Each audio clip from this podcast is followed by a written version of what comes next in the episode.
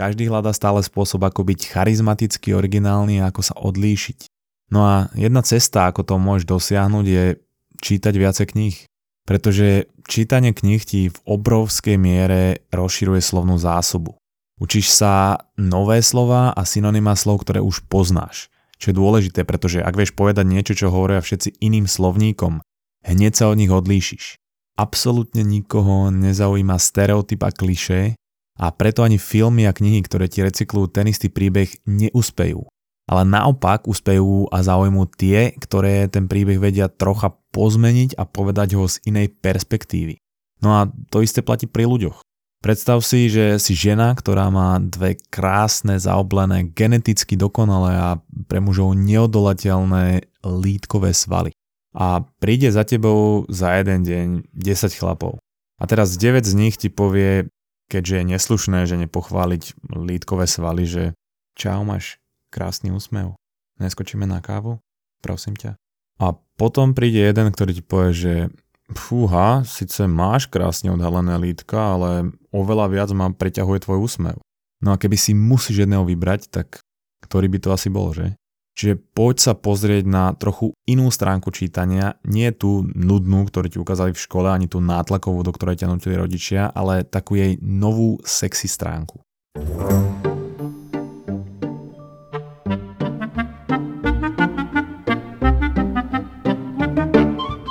Keď si spomeniem, ako som sa cítil pri sledovaní svojho najobľúbenejšieho filmu Megažralok vs. Krokosaurus a spomeniem si na to, ako som bol zažraný do toho dokonalého príbehu a efektov a užíval som si herecké výkony na úrovni recitovania básničky druháka na Hurbanovom pamätníku. Ale stále sa to nedá porovnať s pocitom, ktorý som mal, keď som čítal svoju obľúbenú knihu prvýkrát.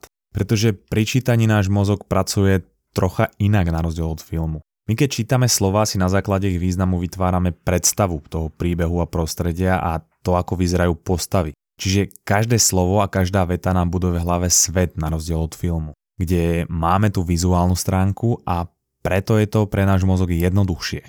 V knihe si ten svet budujeme sami, čiže záleží vyslovene na našej tvorivosti a predstavivosti, ako bohatý ten svet je.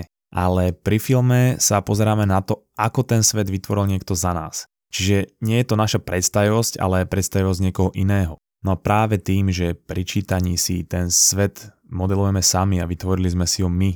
Vieme sa do neho oveľa hlbšie ponoriť. A preto knihy ponúkajú z určitého hľadiska silnejší zážitok ako filmy, čím ich samozrejme nedegradujem. No a tým, že si teda na pravidelnej báze vytváraš hlave svet, tak to zlepšuje tvoju predstavivosť a okrem toho, že to zlepšuje tvoju slovnú zásobu, tak to zlepšuje funkciu tvojho mozgu vytvárať nové prepojenia. Štúdia, ktorú robili na Test Your Vocab, ukazuje, že rozdiel slovnej zásobe niekoho, kto nečíta vôbec a niekoho, kto číta pravidelne je až 8000 slov. A keď si dobrý so slovami a vieš dobre rozprávať a tým sa odlíšiť od ostatných ľudí a dokonca aj pohotovo reagovať, tak je to polovica úspechu ku všetkému, či už pri hľadaní zamestnania alebo hľadaní partnera, ale taktiež pri hľadaní alebo udržiavaní vzťahov. Pretože ľudia radi trávia čas niekým, kto je iný v dobrom slova zmysle. Samozrejme, môže nastať aj opačná situácia, kedy to využiješ na detálny prozaický opis ženských alebo mužských klenotov, teda v prípade ženy zaoblené krásne lítkové svaly a v prípade mužov tvrdý medzilopatkový sval.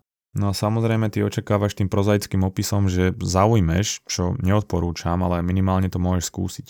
Ale zase je menej pravdepodobné, že spravíš takúto blbosť, lebo metaanalýza, a všetky odkazy sú v popise, ktorá vychádza zo 14 štúdí, hovorí, že čítanie zlepšuje sociálno-kognitívne schopnosti. V preklade empatiu, teda lepšie súcitiť s inými ľuďmi, čo je niekedy pre nás dosť ťažké.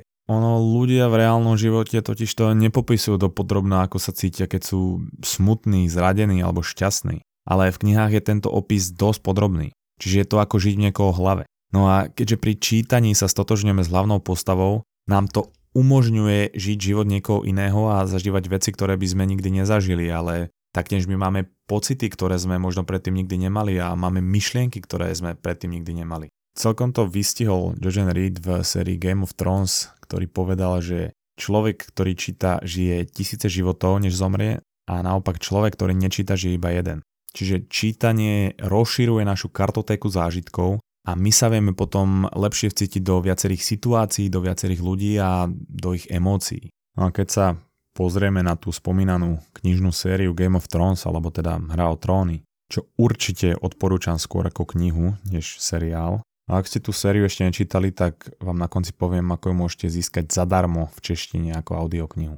Každopádne úspech tejto série je založený čiastočne aj na prekvapení, a to negatívnom, pretože Autor buduje celú knihu nejakú postavu, ty sa s ňou stotožňuješ a fandíš jej, vytvoríš si k nej blízky vzťah a vtedy, keď to najmenej čakáš, tak tú postavu zabije. Ja si dodnes pamätám, za kým prekvapením a hrôzou som čítal knihu a spametával sa z úmrtia jednej hlavnej postavy a dokonca aj zo seriálu je tisíce kompilácií, ako ľudia reagujú na rôzne úmrtia, plačom, zrozením a tak ďalej. Ale prečo, keď vieme, že tá hlavná postava je vymyslená, aj celý príbeh je vymyslený, ale napriek tomu to prežívame tak, ako keby sa to dialo nám. No a je to práve preto, že my ten príbeh prežívame spolu s tou hlavnou postavou. Keď zažíva niečo zlé, tak my sa cítime zlé a keď zažíva niečo dobré, tak nám to robí radosť. Takže by sa dalo povedať, že v tomto smere z nás robia knihy lepších ľudí, čo súvisí aj s ďalším bodom,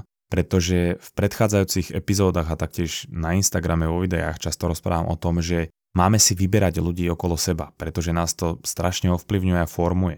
A ľudia mi často na to píšu, že takých ľudí, ktorých by chceli mať okolo seba a ktorí by ich motivovali k tomu, čo potrebujú dosiahnuť alebo chcú dosiahnuť, že takých nemajú. No ale čo môžeš spraviť je, že sa obklopíš myšlienkami týchto ľudí. Ty si môžeš prečítať myšlienky a život Arnolda Schwarzeneggera, Ilona Maska, Steva Jobsa, dokonca Leonardo da Vinciho a dokonca aj takého velikána ako je Braňo Mojsej. A ty sa môžeš obklopovať myšlienkami týchto ľudí a vyberať si z ich života to, čo môžeš aplikovať do toho svojho.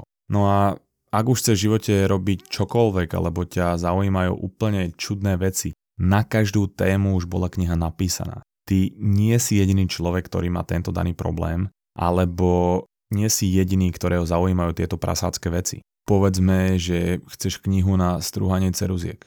Bum, ako strúhať ceruzky od Davida Rísa. Alebo zaujíma ťa veda a máš rád pizzu. Bum, kniha Termodynamika pici od Herolda Morovica. A možno ťa trápi, či budeš cool aj po smrti. Bum, kniha Sprav si sám, truhly pre ľudí a zvieratá od Dale'a Paura. Nemáš za čo. Jednoducho, ty nemusíš objavovať Ameriku, keď už bola objavená 45 milión krát. Na všetko existuje kniha a ak sa rozhodne, že nepotrebuješ pomoc od ľudí, ktorí ten problém zažili, vyriešili a sú kompetentnejší v tej oblasti ako ty, no tak je to tvoja zbytočná tvrdohlavosť a mrhanie časom. Ale aby som čítanie kníh zasadil do čo najjednoduchšieho kontextu, predstav si, že máš v hlave záhradu. Na začiatku je úplne prázdna a je na tebe, čo si do tej záhrady budeš dávať. Ty sa môžeš rozhodnúť každý deň pridať jednu malú vec do tej záhrady alebo sa venovať jej skrášľovaniu 30 minút denne. No predstav si, ako tá záhrada bude vyzerať za rok, za 5 alebo za 10 rokov, keď sa o ňu budeš pravidelne starať a každý deň do niečo pridáš alebo si ju skrášliš a presne toto predstavuje čítanie kníh pre tvoj mozog. Či už čítaš odborné knihy alebo fikciu každý deň 20-30 minút. Ak sa každý deň dozvieš jednu novú informáciu, ktorú si predtým nevedel, alebo sa staneš čo je len trošku empatickejší, a potom sa na to pozrie z meritka roka alebo 5 rokov, tak je ten rozdiel obrovský. Ale poďme ešte trošku ďalej a povedzme, že sa o svoju záhradu nebudeš starať vôbec. Necháš si ju žiť svojim vlastným životom, no a to sa môže veľmi ľahko stať, že ti na ňu zafúka nejaké semeno buriny od suseda, ktoré sa tam zakorení a začne tam rásť a rozmnožovať sa a tvoja záhrada bude zarastená, škaredá a plná buriny. A toto môže byť rozdiel medzi tým, čím si a čím sa môžeš stať, či už dobrom alebo zlom. Predstav si ten rozdiel po roku medzi záhradou, o ktorú sa staráš a každý deň ju o niečo skrášliš a medzi záhradou, kde si nechávaš rásť všetko, čo tam vyrastie, pretože ty môžeš mať aj vysoké IQ, ale to neznamená, že budeš automaticky rozladený a vzdelaný. Čiže ty, ak nebudeš svoj mozog rozvíjať vzdelávaním a čítaním, tak ti to IQ zarastie burinou a tvoje IQ nebude predstavovať žiadnu konkurenčnú výhodu, čo celkom vystihol aj Mark Twain, ktorý tvrdil, že ak vieš čítať, ale nečítaš, tak nemáš žiadnu výhodu nad človekom, ktorý čítať nevie. Pretože keď čítaš knihy, tak robíš vedomé rozhodnutie, že sa chceš zlepšovať. Chceš zlepšovať svoj mozog, pre ktorý sú knihy ako steroid pre svaly. No ale ak sa pozrieme trošku ďalej, tak okrem toho, že štúdie ukazujú, že čítanie dokonca znižuje stres o 60% a taktiež spomaluje kognitívny úpadok nášho mozgu a môže spomaliť alebo slúžiť ako prevencia Alzheimera a dokonca zlepšuje pamäť a naše sústredenie, tak v prvom rade písanie a čítanie nám spravilo väčšiu službu, než si vieme predstaviť. Ale preto sa musíme vrátiť na úplný začiatok. Marian Wolf opisuje v knihe The Story and Science of Reading Brain, ako antickí Gréci asi 750 rokov pred našim letopočtom prišli na to, že ich jazyk a slova môžu byť zredukované na jednotlivé zvuky a každý zvuk môže byť reprezentovaný písmenom. A síce bola reč zaznamenávaná už predtým, ale grécky alfabetický systém bol prvý, ktorý zaznamenával reč v zmysle jednotlivých písmen predstavujúcich zvuky bez znakov vyjadrujúcich veci alebo objekty. A toto im umožnilo zachytiť ich jazyk v celej jeho komplexnosti. Bol to najjednoduchší alfabetický systém a bolo oveľa ľahšie sa ho naučiť než tisícky hieroglyfov v starom Egypte.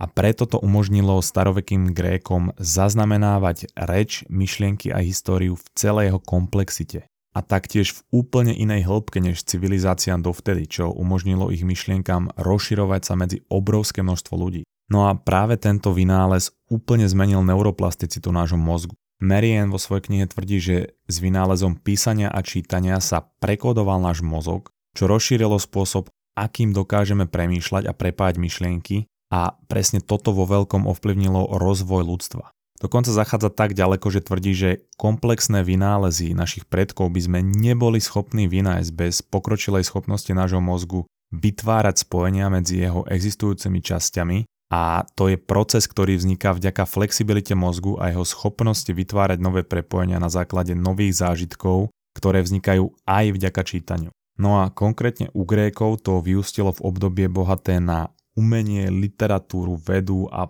politiku. A to približne od 700 pred Kristom a práve vďaka tomuto vynálezu môžeme o ich vtedajšej histórii čítať dodnes. No ale napriek tomuto všetkému, my keď sa pozrieme na dáta prieskumu agentúry Median, až jedna tretina Slovákov nečíta knihy, čo sú o trochu horšie čísla v porovnaní s podobnými krajinami. No a to je obrovská škoda, pretože existuje kniha pre každého. A benefity čítania sú tak obrovské, že 30 minút denne je veľmi malá daň za to, ako by to mohlo lepšie transformovať našu spoločnosť a hlavne naše myslenie. Pretože ako som už viackrát spomínal, Všetky programy a aplikácie sú navrhnuté tak, aby čo najdlhšie udržali našu pozornosť tým, že nám produkujú dopamín, ktorý slúži aj na motiváciu. A my tým, že ho čím ďalej tým viac žmýkame, sa nevieme dlho sústrediť a stále potrebujeme nejaké dopamínové vzruchy. A čo je najhoršie, my máme veľmi málo motivácie, čo nás vo výsledku robí veľmi povrchných ľudí. A táto priepa sa len prehlbuje. Ale práve tým, že začneš čítať knihy, ktoré ťa zaujímajú, môžeš tento problém čiastočne vyriešiť. Pretože tým, ako sa ponoríš do sveta knihy si vo svojom svete, ktorý si buduješ, nemyslíš na rôzne dopaminové nástrahy, a ako spomínala aj Marian Wolf vo svojej knihe, tak čítanie zlepšuje schopnosť sa sústrediť. Ľudia, ktorí si ráno pred prácou čítali knihu, mali lepšiu schopnosť sa sústrediť. A napriek tomu, že to je odpoveď na odvrátenú stránku tejto technologickej doby, ktorá predstavuje dopamínovú čiernu dieru, Ľudia nečítajú a majú na to z ich pohľadu relevantné výhovorky, na ktoré sa kľudne môžeme pozrieť. Najčastejšie sú dve. Prvá, e, ja nemám na čítanie absolútne čas, dobre?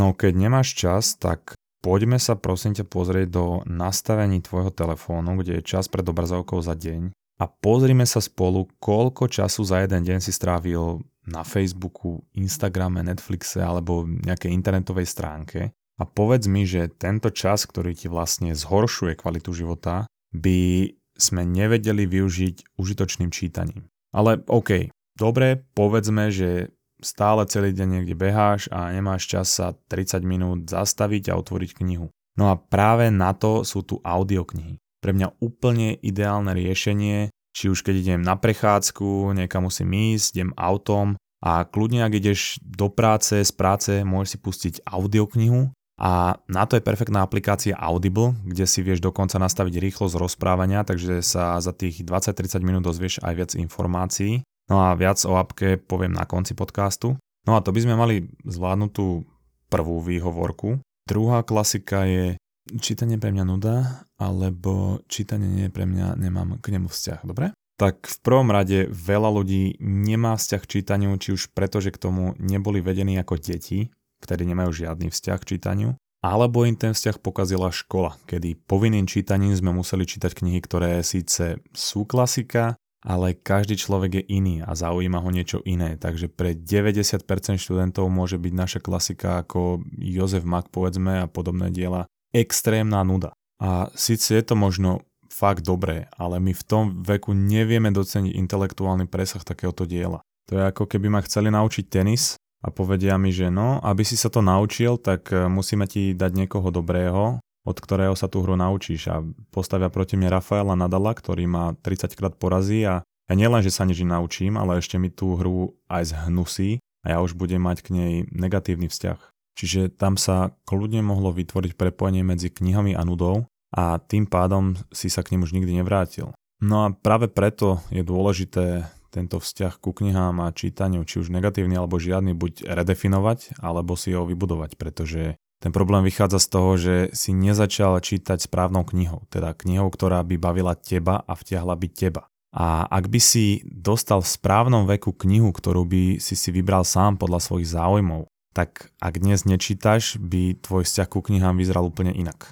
Čiže ty, čo môžeš spraviť, je, že si nastavíš 30 minút denne, kedy sa zastavíš odložíš telefón a to bude tvojich 30 minút pohody v dni, kedy precvičíš svoj mozog ako sval, uvoľníš stres a ponoríš sa do nejakého svojho sveta, ktorý si buduješ. A ak si tento pozitívny vzťah ku knihám vybuduješ, možno to bude viac ako 30 minút denne. Ale budeš sa na svojich 30 minút vždy tešiť a bude to taká tvoja oáza kľudu a relaxu v tvojom dni. Kedy ťa nikto neotravuje kedy sa zastavíš a spravíš niečo pre svoj mozog, pre svoju mentálnu pohodu a zdravie a taktiež pre svoju slovnú zásobu, originalitu, úspech, no a vo výsledku aj sexuálny život.